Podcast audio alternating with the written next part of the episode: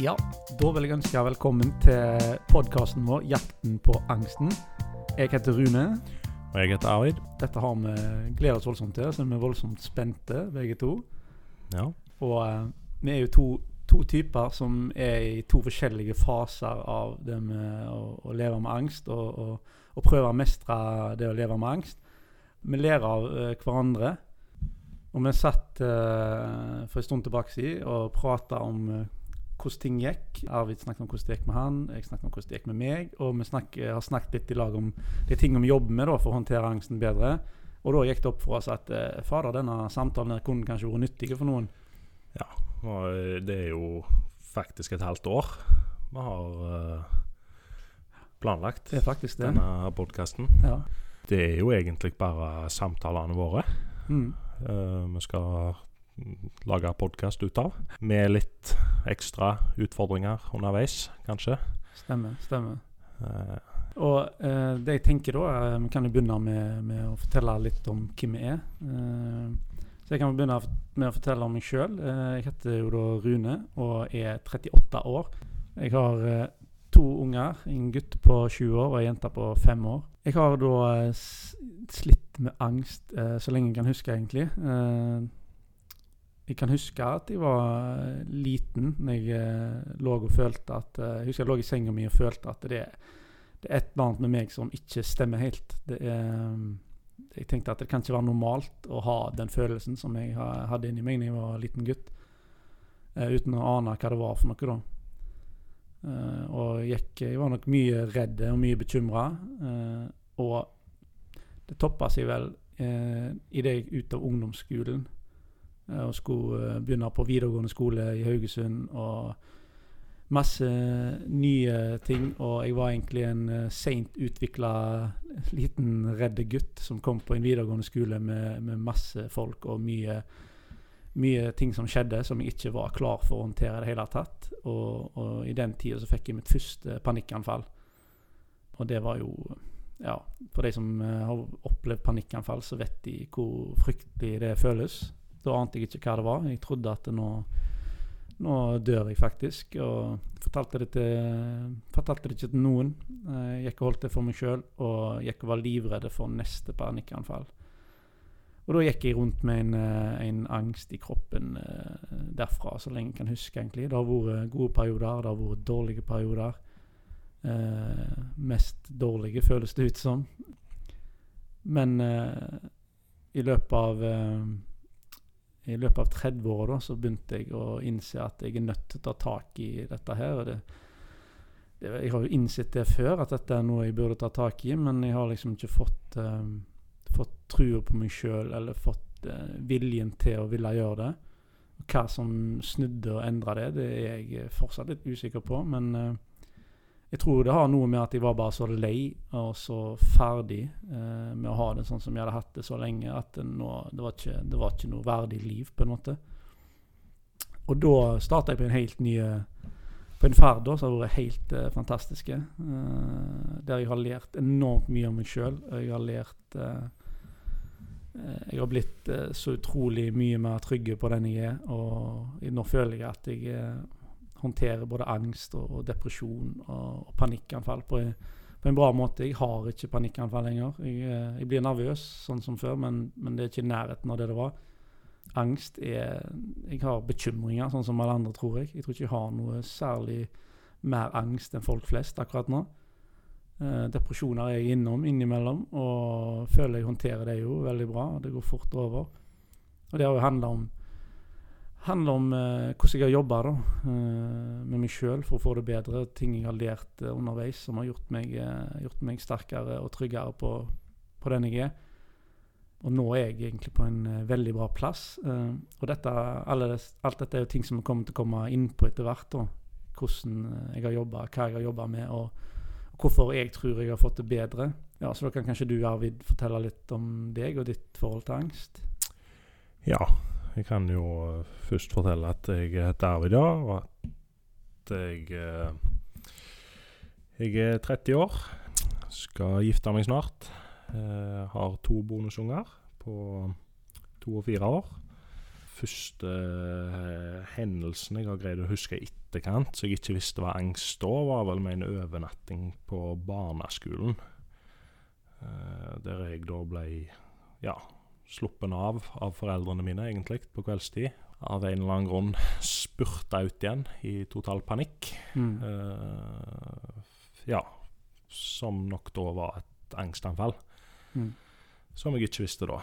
Uh, har alltid vært uh, nervøse, bekymra hele barndommen. Jeg var innom en periode med 10-12-årsalderen, et par år med, med OCD.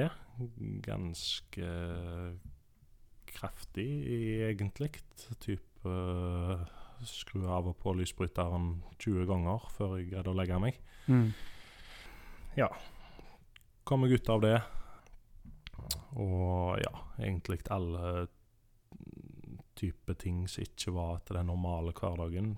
eh, Type leirskole på barneskolen, eh, konfirmantleir. eh, Alt var alltid noe jeg måtte lokkes til. Jeg ikke hadde lyst. Jeg hadde av en eller annen grunn så grua jeg meg alltid til det. Kom som regel av gårde med noen eh, kompromiss med foreldrene mine. og hadde det som regel kjekt, men òg ja, litt angst.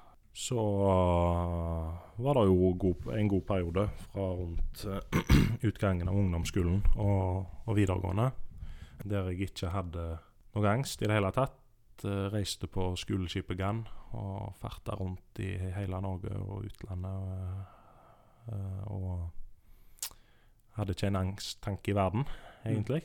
Eh, var nok generelt kanskje litt mer bekymra enn normalen, men eh, kom det en hendelse i Når jeg var 19 år, i, i vinteren 2010, der jeg uh, kjørte inn i Raua på en annen bil. Det gikk for så vidt fint. Jeg uh, brista noen ribbein og vraka bilen. Men da, en måneds tid etterpå, så fikk jeg plutselig et panikkangstanfall. Så legen min mente kunne være utløst fra den situasjonen. Mm. Og da begynte egentlig Ja, noen forferdelige år med både panikkangst, dødsangst øh, øh, Klaustrofobi, den type ting. Uh, jeg husker jeg ble tatt en, en EKG, en, en hjerteprøve, av fastlegen.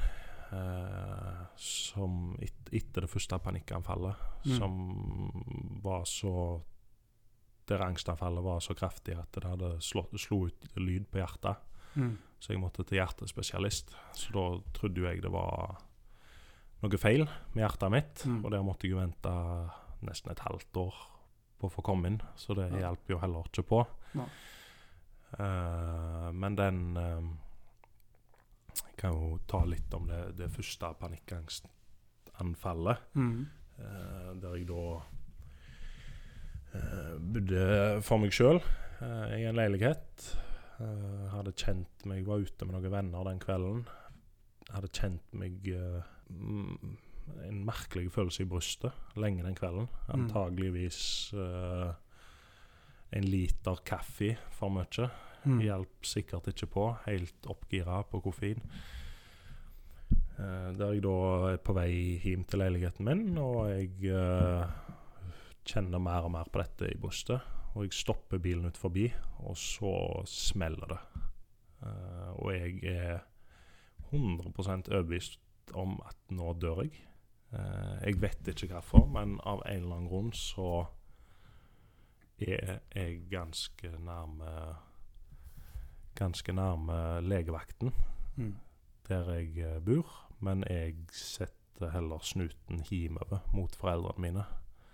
Og rømmer mot det jeg sikkert i den situasjonen føler er trygt. Ringer hjem og forteller at eh, jeg er på vei hjem, uh, men jeg tror jeg dør. Mm. Uh, og jeg er glad i dere hvis jeg ikke Mm. rekker hjem. Ja. Eh, der av en eller annen grunn jeg får til svar av mor mi at hun tror jeg har et panikkangstanfall. og at jeg må ta det med ro. Det var liksom den første episoden, og da mm, Den perioden etterpå, da, da kom det egentlig hver gang litt sånn lyn fra klar himmel. Du Mm. kjente ikke til symptomene i forveien. Så da så, Ja, så det var kickstarten på, på angsten. Begynner der uh, å, å bli mer og mer etter hvert. Uh, spesielt en hendelse i etterkant der jeg er på vei over Karmsund bru. Mm. Uh, på vei mot Karmøy. Og det har eh, vært en hendelse rett over toppen på brua, og jeg blir stående i, i oppoverbakken der, eh, helt i ro. Der det uh, smeller kraftig med angsten igjen. Og Mm. jeg uh, ser ikke over på andre sida hva som skjer, og da kommer det jo en blanding av uh, høydeskrekk, klaustrofobi, du kommer deg ikke vekk. Mm. Så var en hendelse som gjorde at jeg fikk jo enorme, til den dag i dag, problemer med den å, komme meg over den uh, brua, uh, i frykt om at noe lignende skal skje. Uh, så de, de åra der etterpå gikk det mye i bru og tunnel. Men resten gikk fint. Ja. Så ja, det var jo Jeg hadde akkurat samme i forhold til brua. Eh, og det var jo Marerittet mitt var jo at det skulle skje. At jeg skulle måtte stoppe på brua. Ja. Det har jo aldri skjedd. Men, eh, men jeg passet jo alltid på å få panikk i forkant, sånn tilfelle det skulle skje. ja. Som en slags eh, Akkurat som det skulle hjelpe meg å håndtere det Ja. bedre. Eh, men det Ja. Nei, det var jo det store marerittet. Å bli stående fast i kø midt på broa. Ja. Og da, det er jo, da er det jo en sånn eh, Du får panikkangst, men det er jo av en klaustrofobisk følelse. Mm. Uh, at du er fastlåst. Kjenner enormt godt igjen det der. Jeg, eh, jeg, det har vært gjenganger hos meg. Det har vært eh, situasjoner der jeg føler meg litt fanga. Om det er i en heis, eller om det er en tannlegestol, om det er et møte, om det er på ei bro eller i en tunnel eller på et fly, Ja. osv. Alle situasjoner der. Uh, bare det som sitter på kinoen. sant? Uh, hvis jeg Mm. ikke satt på yt ytterkanten og Ja, ja. hadde passasje ut, så følte jeg meg fanga. Følte at nå må jeg sitte her gjennom Mm. hele filmen, og det ble jo bare en lidelse gang på gang. Det har blitt noen uh, trapper mm. i løpet av livet. Mm. Det er jo lett å unnskylde med at helsegevinsten er god. Ja. Men men det er liksom sjuk Den gangen det har vært et eller annet eh, besteforeldre på sykehus, eller sant, et Mm. eller annet, så eh, Jeg har liksom aldri prøvd det engang. Jeg gitt opp akkurat denne heisgreia ganske kjapt. Mm. Uh, men det er jo så klart En bør jo angripe det òg. Mm. Men jeg jobber ikke i en kontorbygning, uh, Nei. og er svært lite i bygninger med heis, så det er liksom ikke Det er ikke det som er hovedproblemet. Nei. Eh, Apropos jobb, vi kan kan jo ta litt om det. Eh, hvordan, har det hvordan har det vært for deg? Har du vært i jobb eh, gjennom hele eh, ja, gjennom tidene, liksom? jeg har vært gjennom jobb, og eh, jeg hadde én jobb når dette eh, begynte å skje. Mm. Eh, men den, den slutta jeg i ganske kjapt etterpå. Og så har jeg hatt jobb. Jeg har jobba som en lokal entreprenør i ti år. Mm. Kjørt gravemaskin, eh, natursteinsmuring. eh, vært masse rundt på Haugalandet og, og jobba. Eh, og det, det, det sklei jo ut en periode, spesielt i forhold til denne brua. Jeg husker når jeg begynte i den jobben, så, så lot jeg være å fortelle om problemene mine, for jeg trodde sjøl jeg hadde kontroll. Så jeg husker faktisk en gang det gikk så langt at jeg kom flere dager for seint. For jeg, kom, jeg sto og grua meg og greide ikke å komme meg over brua. Og til slutt så kom jeg over, og jeg kom for seint. Og han eh, formannen på plassen eh, var Fikk beskjed hver dag. Ikke greit. Jeg sa ingenting. Unnskyldte meg med masse Det kommer jo til å komme inn på seinere, men eh, Mm. du blir jo en mester på unnskyldninger uten at du vet det sjøl når du har eh, angst. Eh, så det endte jo med at det kom en fra kontoret til slutt og sa at eh, dette er fryktelig trist, du er en kjempegod arbeider, vi vil ha deg her, men Mm. nå får du en muntlig advarsel. Uh, og så kommer skriftlig etterpå. Hvis du har fått et par skriftlig, sant, så er det Mm. spark. Ja. Der jeg tar imot den, uh, går og tenker litt på det, Mm. og så manner jeg meg opp til å kjøre inn til personalsjefen og fortelle hvordan den ligger. Mm. Eh, da tidlig i 20-åra. Du er ikke så sikker på deg sjøl. Du prøver mye mer å finne din plass. Der jeg forteller hvordan det ligger an, Mm. og jeg får jo beskjeden 'Hvorfor har du ikke sagt dette før?' Ja, sant. Sant? Du får helt annen beskjed enn det du har trodd. Mm. Du tenker du får beskjed at da kan du ikke jobbe her, eller sånn, sånn, men hvorfor har du ikke fortalt dette før?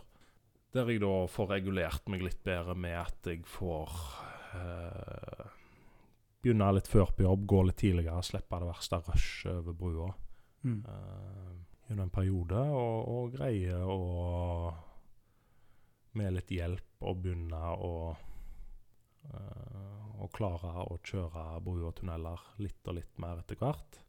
Men det var jo hver eneste dag Mm. eh, jeg kunne stå Jeg kunne stå hvis jeg skulle hjem. Uh, slutta tre på jobb. Eh, kom til brua kvart over tre. Dette var jo før eh, tunnelen var åpna til Mm. forbindelsen. Så da var det jo enormt trykk på brua. Jeg kunne stå med oasen Mm. og vente til klokka fem Ja, sant. for å komme meg over. For jeg greide ikke. Det er, jeg vet ikke hvordan du har hatt det. Du har kanskje Har du, har du stått og venta på for, for å komme deg over, eller har du på en måte greid å presse deg alltid til å bare kjøre rett over? Jeg har gjort, jeg har gjort mye leie. Jeg har kjørt uh, mange omveier. Uh, nå har ikke jeg eh, hatt eh, den utfordringen at jeg, jeg har ikke måttet være så ofte på Karmøy da, som Nei. du har måttet være i Haugesund. Ja. Men de gangene jeg har sko til Karmøy, så har jeg klart å komme meg over. da. Ja. Har vel tatt noen ekstra runder i rundkjøringa, men de gangene jeg har kommet gjennom rundkjøringa fra oasen, Ja. så er det liksom ikke en, I mitt hode da, så er det ikke noen måte å snu på der. og Da er det bare til å fullføre. Ja, for hvis du ser en traktor der, Mm. da er det no go. Det var det Hvis jeg meg. gjorde det før eh, Ja, ikke nå, men før. Ja, ja. Da- Nei, men da, hvis, jeg, hvis jeg så den før jeg var inne i rundkjøringa, så tok jeg noen ekstra runder. Ja, og for vent- det går seint over. sant? Ja, ja. Og Ja, ja. Det var mareritt. Det samme var det med tunneler òg. Ja. hvis jeg så at det var en traktor foran, og jeg hadde mulighet til å svinge av eller ta en omvei, så gjorde jeg det. mm. Og jeg, hatt, eh, jeg hadde samme problemet med, samme problem med køer uh, når jeg jobba i Haugesund. og hver morgen så var det kø fra rundkjøringa uh, bort forbi Mercedes der Ja. eh, og til Raglamyr. Og det, for de som ikke vet hvor det er, så er det jo ja, kanskje en kilometer med kø. Ikke sånn fryktelig lange. Eh, men det var nok til at jeg fikk panikk, så det endte det med at jeg kjørte en omvei da, for å unngå den køen. Og det gjorde jeg lenge. Ja. Jeg hadde jo en sånn eh, panikktrigger i, uh, i å bli stoppet, i kontroll. Ja. Og et stykke før byen, så en plass etter Toskatjønna, så var det ofte kontroll. Ja. Hver gang jeg nærmer meg den svingen før du ser der politiet står, så fikk jeg eh, makspuls og eh, ja, hakket før panikk hver gang. Men var det da eh, panikken i at du ble fratatt kontroll? Din egen kontroll? At hvis du blir stoppet der Du kan jo ikke stikke fra politiet, sant? Da får du Ja. gjort til deg. Ja, det, det starta det starta rett og slett med at jeg fikk panikkanfall en gang jeg ble stoppet, uten Ja. at jeg aner hvorfor. Ja. Og det er jo det er en ganske morsom, eh, morsom episode. For jeg, jeg kjørte forbi en laserkontroll. De målte farten på de bilene som kom andre vei. Så visste jeg at det snart skal jeg kjøre tilbake her, så nå må jeg iallfall passe på å ikke kjøre for fort. Så da la jeg meg på 60, da, for jeg trodde fartsgrensa var Jeg la meg under 60, jeg trodde det var 60. ja. Og så var jo fartsgrensa 70, Ja. og jeg lå sikkert i 55. Så jeg ble jo jeg ble jo huka inn for å ha kjørt for seint. Sinke. Ja, og så ble jeg så satt ut av det at jeg ble vinka inn. Eh, og da begynte pulsen å øke, og så kom han der eh, politikonstabelen bort. Eh, og jeg åpna vinduet, og så skulle han se førerkortet mitt, og da stokka det seg fullstendig for meg. Og pusta og peste og leita etter dette førerkortet, og han må jo tro jeg hadde tre kilo narkotika i bilen, for jeg var jo, jeg var jo pissenervøs. Og jeg klarte nå å stotre fram da at eh, Eh, han, han sa at jeg kunne ikke kjøre så seint, for det, det skaper farlige situasjoner i trafikken. Og jeg sa ja, det skjønner jeg. Jeg, jeg, jeg, trodde det var 60 her, og jeg visste det var kontroll, og derfor jeg kjørte så seint. Og så bare lo han av det, og så kjørte jeg videre. Så det var jo eh, veldig udramatisk, men for meg var det ekstremt dramatisk. For jeg, jeg følte jeg holdt på å dø eh, av den situasjonen der. Jeg tenkte han må jo tro at eh, her har jeg eh, her er det et eller annet muffens på ferde. Men, Ja, ja. Men det var det ikke. Så det har vært mange sånne Det har vært ekstremt mange situasjoner i trafikken som er, som er rart å tenke tilbake på. Hvordan Ja. jeg holdt på. Men der og da så var det en sånn overlevelsesmekanisme. Ja. Jeg, måtte bare, jeg måtte bare komme meg gjennom eh, dagene på en måte Ja. med, med å gjøre det som måtte til. Jeg, jeg skjønte ikke hvordan jeg skulle håndtere det. Jeg hadde, alt jeg hadde, var, var eh, unnvikelsesstrategier. Ja. Det var det jeg hadde. Det var den måten jeg hadde eh, å håndtere det på. Flykta. Flykta, og det gjorde jo ting bare verre hele veien. Ja. Men det, jeg hadde bare ikke verktøyene og, til å håndtere det. Det er vel det som er den verste som jeg har drevet med tidligere. Mm. Å flykte fra alt. Mm. Og det, det er jo egentlig å hive bensin på bålet. Ja, det er akkurat det. det. Hva de sier, psykologene? Fight or flight. Mm. Det er, det er flight or flight nå. Vi har ofte valgt flight. Nei, eh, jo, flight. da. Ja. Flykta.